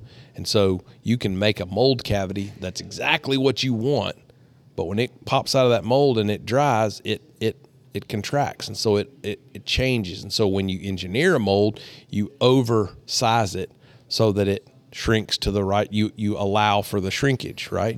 Well, that that's a that's different than machining acrylic. And you machine acrylic, you make it exactly what you want it. Mm-hmm. You know, you need an eight foot two by four. You cut it eight foot. You don't cut it eight foot two inches. Yep. um, and and so so from the front of this tone board, what you've got is you've got multiple steps in the bore, four, three or four of them, I think, and then underneath the cork, you have a shelf that drops off, and and when I say underneath the cork, it's in that region. Again, depth of all these things makes a huge difference, but you you're, you're the air is coming from the front of the tone board. It's going underneath the reed. It's dropping down into the tone channel, and then there's taper. And the shape of that taper from the first place that the air goes under the tone board until it comes out beside your hand, that all affects sound as well as feel. And so under the cork, it drops into this tone channel that is shaped like a keyhole. And it is a keyhole. And then it leaves the duck call in the shape of that round hole with the keyhole trough. Um, what am I missing? If you don't think that affects the sound of your duck call, Yeah. just drill a hole in the exhaust of your duck call and cover it up, and then take it you're off. missing And the then, I mean, like, like change the shape of it. Yeah. cover part of it. The you know? biggest secret is the raised letters actually makes is what makes it sound so good. Mm. That's, that's the barrel. Extra The vibrations going through it. which is funny meat because potatoes, Ported extra leather. meat, sir. which which is funny because people will say, barrel doesn't change the sound of that duck call at all. Bullshit. Did I say I moved? The What's XL that and little- the XLS are perfect examples of that. Yeah. No kidding. What's that little GIF where the kids like kids like a bullshit? That's exactly what I was thinking of. um, barrel length, but also people don't talk about it very much. Barrel thickness changes the sound. Mm-hmm. Yeah. How trim it, how how thin it is, or how thick it is. Yep. Go on, go on, stick your favorite insert into a two inch thick, three inch long cylinder that's got no slender to it. Shape of a duck call Yeah. affects the acoustics. Not as much as other things, but it affects it. That's why you turn it to a shape. Drake Yeah, showed hold me on, like let that simmer for just a second. That's why you turn it on a lathe. It's not just aesthetics. The shape of that thing affects it. Mm-hmm. Mm-hmm. I agree. Drake showed me like the mouthpiece, even just as small and minute as like rimming out your mouthpiece to be more comfortable for your lips will even change the sound of it. I agree. So The fat end of that barrel versus the straight end of that barrel 100%. absolutely. changes the way that duck calls now. When I first got an Olt, I cut it when I was working at RT. I say cut it. You know, I worked on it, tuned it, whatever, and I bored it out or whatever to make the barrel fit, or reamed it out, make the barrel fit the, the other way. And I was just sitting there. I was like, you know what? I'm just gonna put, you know, put the fat end next to the insert and blow it from the skinny end. See how that sounds, and you'd be amazed how much looser and free feeling it was. You know, you could. Dance. Some of which isn't Yeah. the duck call. Some of which is just your ability to manipulate the air going in Right. there. But, Yeah. but it's the duck call too. I mean, it's it's multiple Mm-hmm. factors. You know. Yeah. we we've we've gone way down, you know, a rabbit trail. But I just I don't know. I get a, a, a little bit bristle when people are like, "That doesn't affect the sound of the call." Like the list is long of things that affect the sound of a duck call. um. Anyways, You want to talk about the NWTF a little bit, just kind of Yeah, it's a How great We idea. actually do need to talk about that. before we get out of here, It's a great idea. just kind of the flow, how that's going to work, and You want to talk about it? I got an idea. I can talk a little bit about it. I don't know all the full details. I do know you're getting a very snazzy leather patch from our man Lanier. Um, That's just kind of going to be your token of passage once you get. in That's you know we're going to somehow have a line formulated signaling like this line starts here, mm-hmm. um, and then we'll go through handing out leather patches numbered one through um, I guess 50 for you know day one, and then 51 through 100 for day two, and then 101 through 150 for day three. Yep. So so we're going to do 150 of them numbered. Right, right. They'll have the date on the tone board, and then they'll have the numbering Right. system. So 001 through 50 will be day one, no, uh, which is Thursday, February 15th. Day two will be 101 through, I mean 51 through 100, and then day three, Saturday, will be 101 through 150. And we're also going to have some unnumbered ones. Yep. And so then the online as well for the, the Yeah. people that yeah, Can't live make it to across the the, country that yeah. can't make it. And I'm sure we'll we'll have a few haters for all that, but I, You I can't think make them all happy. you can't make them all happy. No, you That's can't. true. Um, I, I think what I hope that our customers will hear and appreciate is that we have really tried hard to listen to what people wanted. People have been Mm-hmm. asking for a raised letter. Here you go. People have been asking for a keyhole. Here you go. But also, you know, people weren't real fond of the Levy Cut purple launch where they had to be here to get it. And then they sold out in 37 seconds, you know, Monday morning. And so we tried to put some thought into okay, we do want to number some of these and then be special. We do want to do more than what we can number, so some unnumbered ones, and we want to make them available in person and, and online. We're just trying don't to be fair. Yeah, I think it's pretty cool. I, I Yeah. think we've come up with a nifty system for being fair because if you're a guy who can only be there on Saturday, for example, and we sell them all on Thursday, which I don't, I don't, I mean, surely we're not going to do that. But, but if we did, and you were driving five or six, seven hours and had a hotel room to come get a call on Saturday, and we were out of numbered ones, like that would that would suck. And at the You're end at of the day, least that- giving yourself a chance at 50. Like, you know, yeah, you, and, and we don't enjoy that. no. That sucks. Like when somebody waits in line or shows up on the third day of a show, they're like, "Hey, do you have a no, that sucked last year, mm-hmm. right? I mean, we did those ebonite XLs. Shoot, it was bad at like after an hour. Yeah, wasn't it It 12 sold minutes? out. Yeah. They were gone in like 10 minutes. Yeah, and you felt so crummy telling people on Friday and Saturday, like, nope, sorry, Yeah, sorry, and nope, you don't want to sold to. them all. You got a guy sitting there like, well, how many more you got left? Well, uh, looks like we got five. It's like, I'll take all five. You don't want to tell that guy no. That's money right Yeah. there. One in the hand's worth more, That's business. more than business. two in the Yeah, bush. yeah, That's business, exactly. you That's like that's like letting fifty I dollars like $100 picking bills. out the. So you, do, you don't know if somebody's actually going to come up after they're sold out. Right. Well, let's, let's I be mean- hon- let's be honest. Didn't y'all get up today to make duck calls It's to sell? Yeah. I mean, like what it's our we're here job. for. That's Yeah. what we're here for. Yeah. I mean, we do a lot of other fun things while we're here, but I mean, at the end of the day, like We gotta that's what sell keeps 'em. the lights on. We got to sell them. Some guy wants a hundred of them. Come buy a hundred of them. I love them. They're great, but I don't want to see them. I want, yeah, like Greg said, you know, if somebody wants to buy a hundred, you buy a hundred. Yeah. So, anyways, I, I, have we beat that horse dead? so we're gonna have some online. They'll be available on Thursday at 11 a.m. Um, we don't have a way of rationing those out, to my knowledge, because we're all pretty. this is great. Snapchat is. I tried to do like the little baby filter on his face. it wouldn't pick up. Like, dang it. we'll have 50 each day that are numbered. Um, and then we'll have some unnumbered ones with us. Um, oh, I know a detail we forgot. We've been getting messages and messages and messages, bunches of them. This isn't going to be a one and done deal, is it?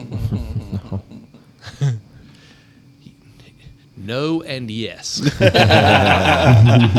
here, here, here's the no part. There will be more BSODs this calendar year.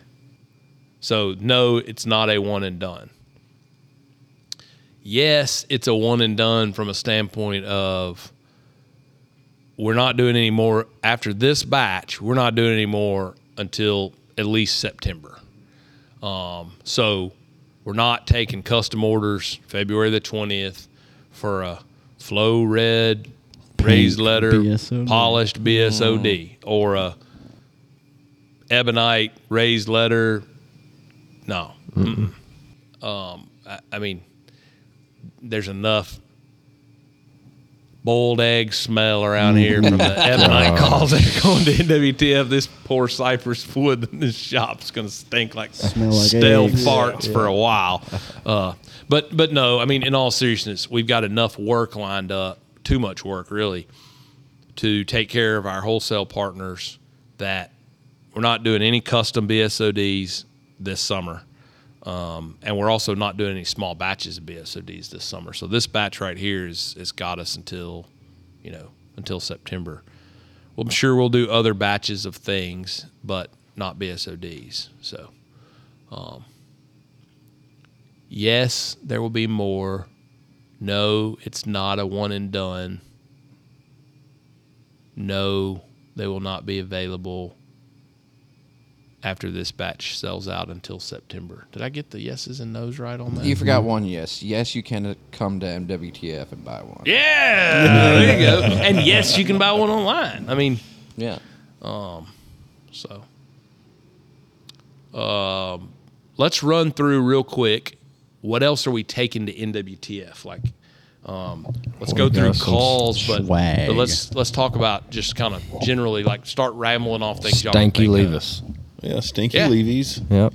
Ebonite, Leathers. Ebonite, Le- Ebonite Levy cuts, That which look by the way, identical to yeah, Olt. Holy smokes, they are gorgeous. That Ebonite we were talking Flat about. Ebonite that burns when you touch your mouth to it. Spicy. In your face. Unpolished. Ebonite barrel and acrylic. Also have same unpolished Ebonite Mean mean duck. ducks. Yep. Those They are pretty sharp bad with too. a brass band. Polished brass that, yeah. band. Oh man, they are Yeah, they look good. perte. Yep. Bunch of new leather stuff. Yes. All the new leather work. bunch of new leather stuff. Everything. Mouth Turkey call totes, wallets, turkey totes, duck couple different kinds. We do have some duck totes. I could talk them into like making you some boots. And I'm Not Lanyards? in a nutshell. Lanyards. Lanyards. Those lanyards. Yes. are Yeah, we've got we've got like a the fancy rolled leather stitch lanyards that Aaron and Lanier have been making. We've also got um, a more simplistic, minimalist style double drop. You know, why does it have a double drop? Well, it has one loop for your Levy cut and one loop for your BSOD. Turkey calls. got a few Yep. twists. We've got a new pot call. Um, we've actually got three new pot calls. We've got one pot, two really variations of the Thunderdome that are different this year. But the, the Thunderdome is um, it's a different material. It's not a polycarbonate. It's a I don't even know the Like a fancy glass term. Yeah, it's. Like a- like a glass resin I don't type. even know what what that means, but it's heavy. Yeah. like you Yeah. hold Great it, it's weight. heavy, and and so it's it's it's different. It's a little different design than last year's Thunderdome, but it's also got a premium striker in it, and so it's a it's a waterproof pot, heavy. You can hold it relative to you know a cherry pot or a walnut pot. Man, it's heavy. It's got a synthetic soundboard, and it freaking rings Yeah, it does. and it's got a premium one piece flare tip striker in it. It is a hell of a pot call for 50 bucks. Can't beat it. Um, so we've got a crystal version of that and a slate version of that. And then, so I said there were three pot calls that are different. That's two of them. The third one I'm super excited about is we've got a small batch of a new one we're calling the Gold Digger. And um, she's a bad, bad biatch. Um, um, you'll have to come look at that pot, but it's a it's a cherry pot with a goldish. Can tell all our secrets. Yeah. Uh, tone board, and man, it's got serious, serious rattle in it. Um, yeah, Apparel. Seen seen new hat today. yeah, a couple Yep. new hats. Got the What? old We got new hats. got the new white golfing hat. We got Yep. a couple of old school camo hats. Also got return of the rope lost caps with a Yep. new new patch. Three different variations of that. Yep. Um, what we got? solid that Pruitt Green, was wearing. green leaf, tree stand, and original bottomland. Yeah, and then we got solid brown rope cap. It's a Mm-hmm. it's like that uh, thinner performance fabric, Yep. waterproof. Um, that's a really sharp cap. We got a whole bunch of them Richardson dad caps with the oak tree on the front. Oh, That's, yeah. that's my favorite cap Yeah. of all time. The tan ones. Restock those. Two new hoodies. Yep. Uh, Aaron's sporting one of them. My performance on Got the today. yeah, I got the black dry fit performance hoodie. I've been performing in it too. been working my butt off. I was about to say, uh, Nope, didn't go what there. what direction are we going with that comment? I, At work. Purely work like, I, I just wasn't sure what where. On today's episode of Howard Stern. go ahead, go ahead. We got the chocolate brown distressed hoodie. I, I like that one a lot. y'all, are, y'all are outrageous. Stop it. Speaking of keyholes, this microphone stand has a keyhole clasp right here. There's a whole Somebody bunch of buy it on keyhole offense glass. cut down. Uh, what else? We got Uh, the the about them um, Pure Duck yeah, I was about- rigs? that's the the pure ducks. Those ivory.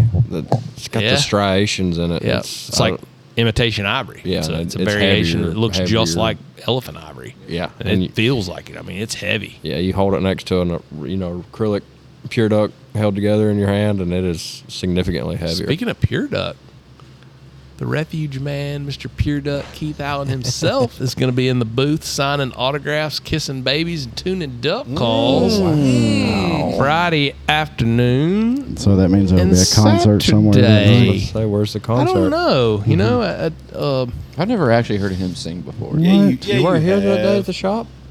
No, Was never. he I was not gone. working here? Oh, Where were Oh. you? yeah, where were you? Was that during the golf tournament? No, it was the day In after duck February. season last year. Yeah. You were here. No.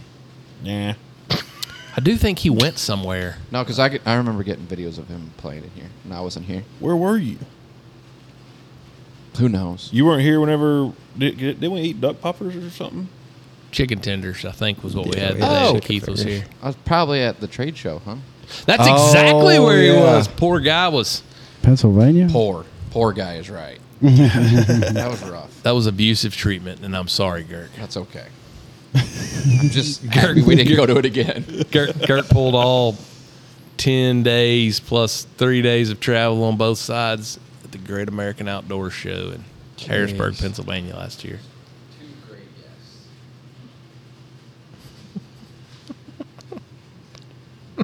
Why are you laughing? This is me demonstrating self control. Uh, they weren't that bad. I mean, we made we made it all right. It was it was okay. It, it just not a not a trip that we needed to go make this year. Right. You know, so Far Um, ways up there. Yeah, long ways. That's right. Um, so we got The Pure Ducks, Mean Yep. Dogs, Levis's, BSODs, Levis's. apparel.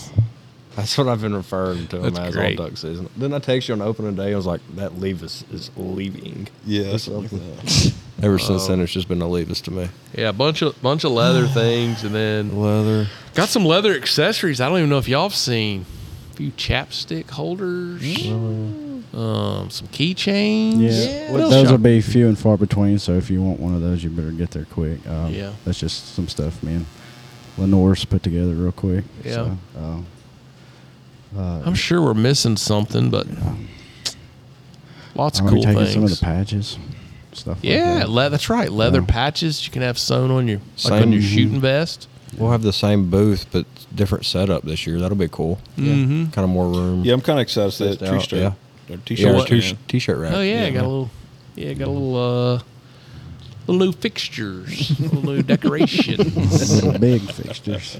yeah, oh, Just hope old they're fab, on better wheels. Old Fab Man himself, man, they are. they They're- are, and they're- more uh, more wheels. They're metal. They're metal wheels with metal bearings. Like they're. Sweet. Like military grade? Not the shopping cart. What is though. military grade? I've never. Like run flats? God, I wish I would have been. Kirk, recording Obviously, I wasn't asking if they were actual military You're, grade. you're a national treasure. I don't. I don't have any experience with military grade bearings. I don't know. I'm, I, I know. these are. I'll I'll put it to you this way. These these are not your grandpa's Casters. wheels that he got for yeah casters that he got from Lowe's or Home Depot. All right, just checking. Um, these are these are pretty these are pretty bad to the bone. Um, all right. I guess last thing. What you, what are you looking forward to at NWTF? What do you want to see? Mm, that's a good question. Well, you know, we're going to have to go see your friends at Mossy Oak. Yeah. Yeah. Just in case they got some little surprises that they haven't posted about yet. You never know. I'm looking forward to getting me a right shirt. I've been so busy, I haven't had a chance to get one of them duck rigs like all Mallard, Riles is wearing over there. I'm excited that they now offer 34 length in their pants. Mm, You're getting on the khaki train? Yeah. Dang, I got I got to give me some new khakis. heard that. Boy, those uh, chamois pants are just Yeah. incredible. I know. I haven't got a I- and my every Mossy Oak companion pants I have is a 32. It's Yeah, like, high water. ah, yeah, a little bit. Yeah, mm. but you still little, wear them. A little tight on the thighs of both. I'm like, God, it's so comfortable. That's right. Boy, they got us with the companions last year. I mean, we had. No, they're gonna give me No, again. Oh, don't I worry. know. Oh, yeah. They will me too. I've been I carrying mean, around Christmas money in my wallet ever since, just waiting. The companions was going out the door. What you looking forward to, Gurk? Mm-hmm. I don't know. Is Trying to there a think huntress that's going to be there? that You got your heart set on. That's a that's a very rough subject. Why?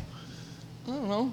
You and Pruitt can go go on the parade. Yeah, finally a single person going to the NWTF with me that works at Rolling Thunder. Yeah. Spencer Pruitt. Yeah, that's what I said. They teach you how to dance. He'd be a great Riley wingman Bennett. for you. Yeah. For real. Oh no! I, Yeah. my apologies, No. Allie. My apologies. my apologies. Reverse. Reverse. Uh, No, yeah. I- I, just tell. That's the old guy. He don't. Since his memory's going, he's sloppy. Yeah, He don't even know what he had for Yeah, breakfast. Yeah, yeah. Hell, he, didn't eat for, he didn't eat for five days. Oh, six. It was six. I think the most exciting is being second year into it because you guys tried to like warn me like how crazy it was going to be being inside of that booth, and then I was like, I've been through a lot of crazy things in my life, and that I, I remember just sitting back there with my camera, not even moving. So this year's going to be a little bit I different. remember looking across the booth, seeing Gurk. I just wander over there and say, "Well, how you be in the doing? I'm tired." There's a lot of work that goes into it. Mm-hmm. But no, I'm excited for it. It's gonna be a lot of fun. There's gonna be a lot of happy faces in there. Mm-hmm. Aaron, what you looking forward to? I don't know, man. It's just fun. Uh, a little bit of everything, you know, here and there.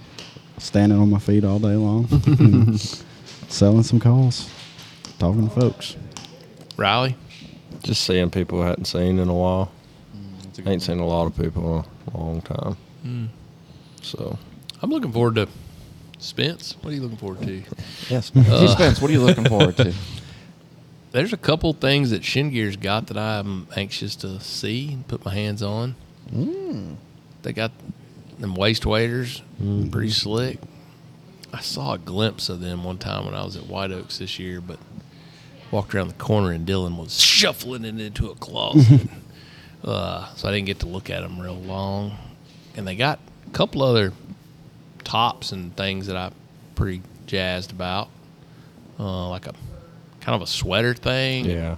and a vest thing. I'm butchering whatever. They're gonna have a great name for them, and I'm totally butchering that. I hope but they have that full zip mid layer I was I've been wearing. That thing's hot. Yeah. It's like right over it's like a sixty minus a hood, full zip. is it heavier than a 60 or same Just weight? Just a touch. Okay. Just a scotch over a sixty. So it, but it goes well over the top of a 60. Mm-hmm. Then you put that PrimaLoft on top and your favorite vest over the top of that. Mm. But Signed up. Them rigs. I like that. Okay. Any other highlights anybody's looking forward to? I mean, the Opryland Center is just a treat in itself. Except for the part where you got to walk through half of it just to get Yeah. to where you're going. Yeah, maybe we'll bring the golf cart. And, That Drive it place- through the center. Yeah, I don't That think place is measured in acres inside. Did you know that? I did not know that. Did you? Acres. how many acres is it? I don't remember, but I remember it being measured in acres. Did you know all the water that's in there is from several, several different places? So if you walk like towards like the back, there's a, an actual signage of an entire signage of where people grabbed water from their areas and then shipped them off and they dumped it into the Gaylord or the Opryland Center. Seriously. I feel like Garrick watched a documentary on the Gaylord No, Opryland no, Hotel. no, Oh, he went weekend. tourist, No, tourism. we went and toured it. Oh, Yeah, when mom the and dad came in town in Yeah. September. Okay. Yeah, I thought that was pretty cool. Out of the whole, out of the whole tourist thing, that was the So only what thing did that- they? What? What? what you'll now? have to show me where that's at. I don't Is it know. I like will. the for the water park? Or? the entire water that's inside of the whole building. Like, Like the, the- fall and all that. yeah, and it's never left. They've just like recirculated it, you know. But there's a place there, like the one from South Dakota. There's only one. It was from Pierre, South Dakota. So like the you're talking about the river where the the Yeah, little the boat log goes boat the boat ride. And What about the water falls and- park? I don't know. That's I think it's probably just. just some- Surely Nashville that's water. filtered by the city of Nashville. Yeah, you would think. I think it's just the water, maybe inside of the Yeah. where the boat goes. okay. But you can walk on the backside, right? Actually, right when you know where people get on the boat, right just past that, there's like a little sign. I mean, it's like long of all the states and towns and everything. All the times I've been in there, never seen that. Yeah. Garrett, I would like to give you an assignment. No, on live podcast. Okay, cool. Uh-huh. Yeah, perfect. Okay, so everybody who comes to NWTF that has listened to the podcast this long has my permission to ask Gurk if he completed this assignment. Oh Lord, I want you to bring water from Somerville, Tennessee, end up it. and pour it into that river. Not out of the tap. What if I get kicked out? How? I'll figure out how to get you Gurk, back dog. in. All right. We got to go to Wolf River after work. We're going to go get some of that Wolf River water. I'm thinking like empty water bottle, one of these puddles out in the driveway, or some of this Some water true coming off rolling the thunder off the off the roof, like not not, just- out of the not- tap. yeah, I mean, like that'd be just ruining the moment. yeah. I mean that. It's supposed to rain for the next few days, so yeah, set out put a, pot. Put a pot. Yeah, exactly. So collect that- some yeah. collect some real deal Holyfield, Somerville, Tennessee, shop water. Okay. That's my mission. Get a bucket. We got plenty of buckets. Well, maybe not. We you got- might want to clean them buckets. yeah. I think emptying a plastic bottle would be just fine. Some of them buckets are just fine. Then you get the ones that Mark is recycling coolant with out of the. Yeesh. Or the Little green foamy. foam. Yeah. Yeah. The Lucky Charm foam. You can get really No arrested doubt. if you did that. Then if you poured that in. Or a three time bucket. this is from Somerville. Get a three time bucket. Oh That man. bucket's in the dumpster. All right. Have we have we beat this one to death? I think. I think we're done. I think it was a good one though. It- good one. I can't wait for people to blow this duck call. I was on the phone with Rich, and Rich goes, "I bet you they're gonna pull it out of that box and just start blaring that thing." They might, but man, I, I, I'm just, I don't know. I guess I'm a homer. I'm biased. I'm proud of what we created. I think it sounds great. I played the sound file that me and you recorded last night. I played it for Drake, and he said, "Dang, that does sound like a keyhole." It does. um, and it's it's just I, I like the way it sounds. I mean, it, it may not be for everybody, but I'm proud of it, and uh, I think it's going to be a lot of fun. it is. it's fine. That's right. vroom, vroom. All right. Catch y'all on the next one. See ya. Check it.